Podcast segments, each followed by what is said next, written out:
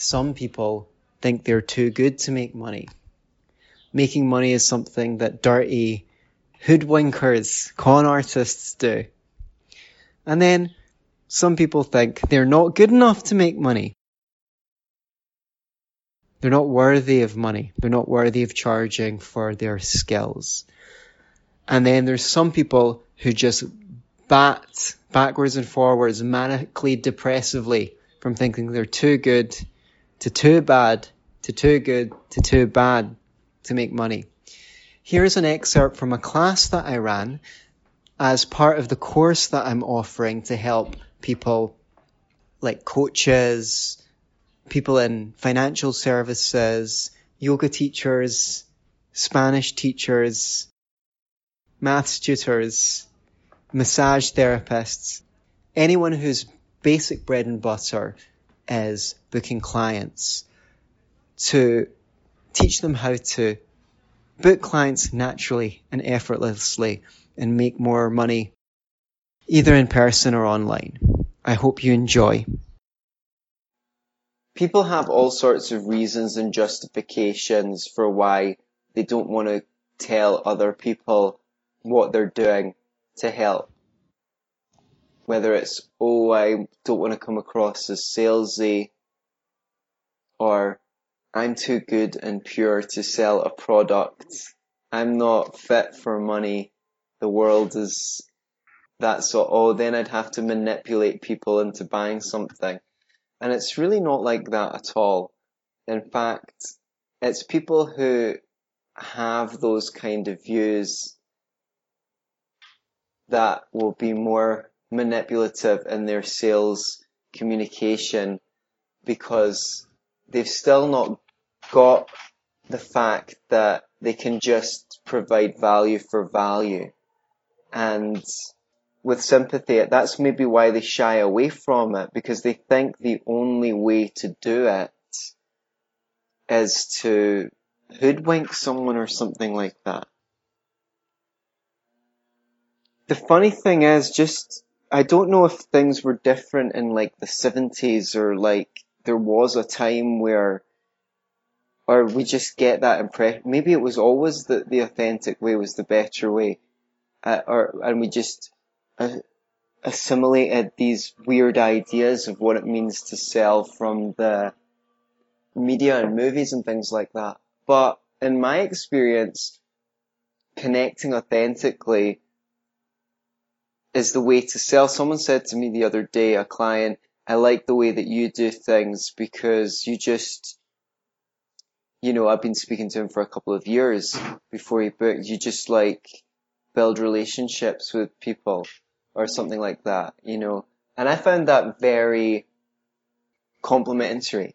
And I was speaking to a guy in LA who does fundraising for Reason magazine and he's um he's been doing that for decades. You know, wealthy dude. I was staying over at his house with his partner. He had a great chats and he was just like it's just all relationships and he's quite modest as well because he doesn't really know anything else. Like he just went into it uh, when he was in college and he says, you know, they've got me on until they find someone who actually knows what they're doing, you know, kind of jokingly. But it's just for him, it's, you know, meeting people, meeting wealthy people, schmoozing them, finding out what they're into, you know, sending them a present if they see uh, something that they might be interested in, you know, showing that they are paying attention, caring, treating people like they matter because they do and there's no real contradiction between that and selling. In fact, I don't really consider what I do to get clients selling. Now that might just be a marketing mindset and a catchphrase like this isn't really even selling. But I kind of feel, I, I feel like And the thing is, I don't have anything against selling, actually, or marketing, or advertising. I actually think these are noble professions. Because if you have a product and you don't know how to market it or sell it or advertise it, that's kind of like being in love with someone and them not being in love with you. It's like, this is just so fucking good. Like, why don't you, why don't you just, I, I would love you so much. Like, I would just be so good for you. Why don't you just, so, you, so, people, business people need marketers and advertisers and salespeople. I, when I say I don't think what I'm doing is selling, I kind of feel like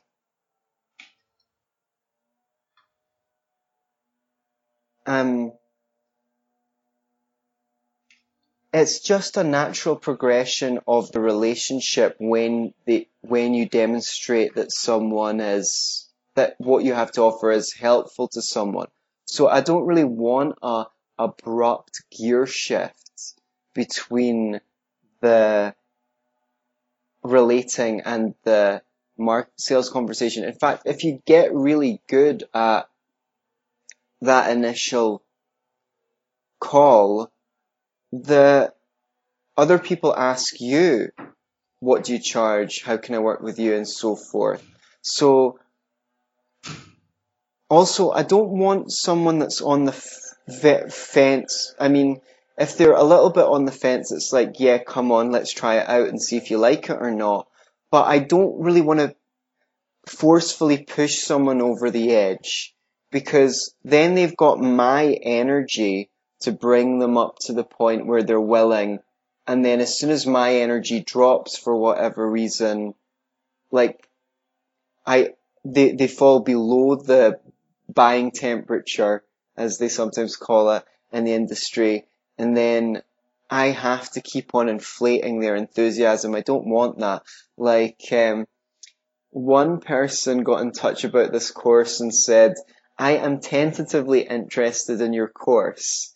And it really didn't sit well with me at all. And I was like, ah, okay, well, I guess I'll interview you. And, you know, when I get through everyone else that I need to interview. Uh, and then I sent him a message later. I, I just, it just left a really bad feeling with me. So I sent him a message later saying, on second thought, I'm not even tentatively interested in tentatively interested.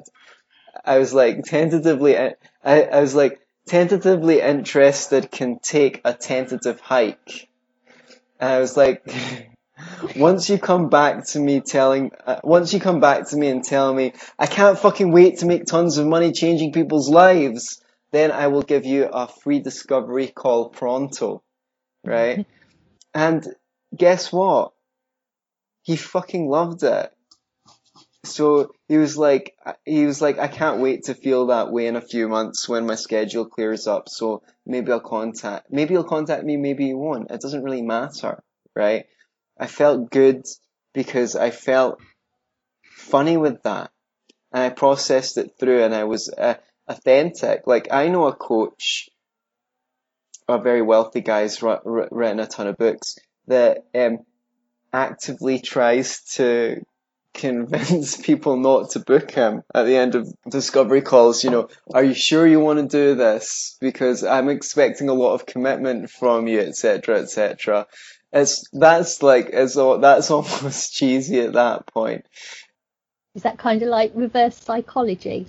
I well, I mean, I don't know. I don't know if he's using it as reverse psychology or not. Maybe maybe he is. It's like maybe he's just a player, right? But I mean, I guess it sounds like he is using mm-hmm. it as reverse psychology, doesn't it? When you put it like that, I don't know if he's just doing it to.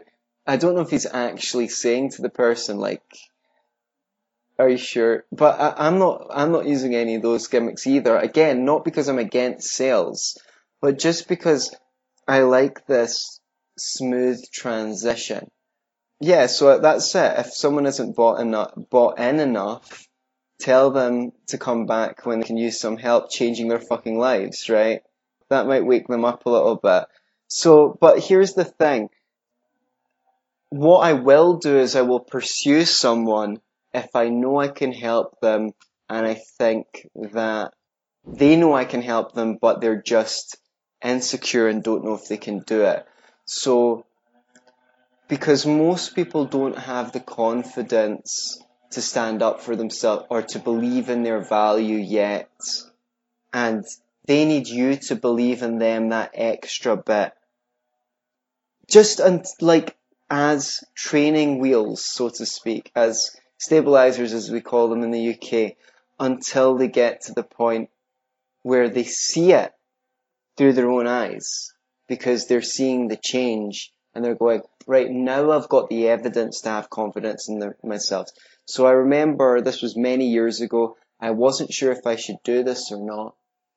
But I got off this discovery call and we, we had a really good session and she went away and she's like, oh, I don't know, I'm, you know, I think I'm just going to focus on improving my mindset for just now and this and that. And I said, I sent her an email, which was quite aggressive for me because I'm not like that by nature. And I was like, if that's what, you know, I just said, if that's what you want to do, that's fine. But here, like, basically you've been trying this for years and it's quite likely that if you continue that way, you're going to get the same thing as you are now because, you know, if you could have, if you could have solved it already, I might have not have said this, but you know, the upshot was if you could solve it on your own by now, you probably would have. It might be a little bit like trying to sew your own fingers back on, you know?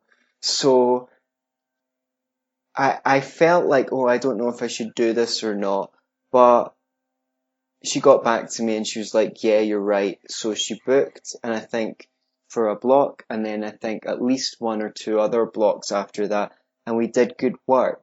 So that, some people might think more as selling, but I just, I sent a, you can take it or leave it email to stand up for her because I could see that she needed standing up for. And if at that point she'd been like, no, sorry, that was fine. I was ready to walk away. I wasn't going to continue to pursue it, but I wanted to present what I think this could help that person with, why I think they should take up, and that's not to be general. That's to be very specific to that person. So what what it is you're doing for people, how it helps them, who is it suited to, why it's suited to them, why it's likely to work for them based on what you know about them, their personality, their skills, their predispositions, your relationship with them, why, you, why you're a good person to do that. So if you can put that in plain language, that takes, and more so, you give a demonstration of all that then you're just having a conversation. Now, you could call that selling and in, in the end of the day, if all works well, you're going to sell something. But one thing is that it takes the pressure off and I guess if you're going to, if you're going to call that selling, then you can basically call any conversation where anyone tries to tell someone the benefit of anything selling, which may be true philosophically in a sense. You could say anytime someone tries to convince someone of anything or try take an action, you could say all of that's selling. But then we don't really have a very useful definition of selling because that's like half of what we do when we communicate anyway. So sometimes you might need to fake it till you make it a bit when it comes to confidence, when you're pitching and stuff like that.